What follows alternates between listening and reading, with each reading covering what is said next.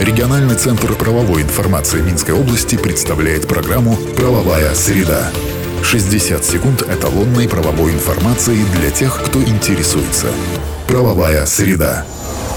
По информации, размещенной на национальном правовом интернет-портале «Правовай» в правовых системах «Эталон» и «Эталон онлайн». Правовая среда. Министерство по налогам и сборам предлагает обсудить изменения в механизме маркировки товаров. Ведомство намерено привести информацию в соответствии с решениями Евразийской экономической комиссии. При одобрении новшества коснутся перечня уполномоченных складов, требований к ним и владельцам таких структур. Свои замечания и предложения можно высказать в специальной теме на правовом форуме по 23 мая. Правовая среда. Министерство образования обновило правила аттестации взрослых слушателей и стажеров при получении дополнительного образования. Изменения, например, затрагивают переподготовку руководителей и повышение квалификации. При освоении соответствующих программ специалисты проходят текущую, промежуточную, а также итоговую аттестацию. Однако есть и некоторые исключения, в том числе при обучающих курсах. Правовая среда. И на этом сегодня все. Слушайте нас по средам в 10.55. Всего вам самого доброго.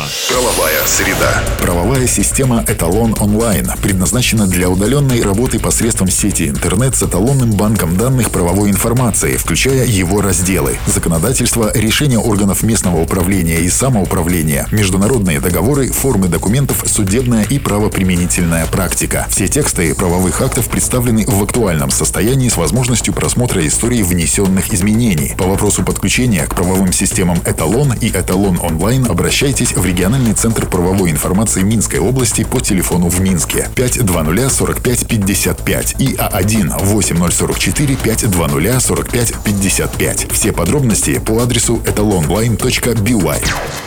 Правовая среда. 60 секунд эталонной правовой информации для тех, кто интересуется. Правовая среда.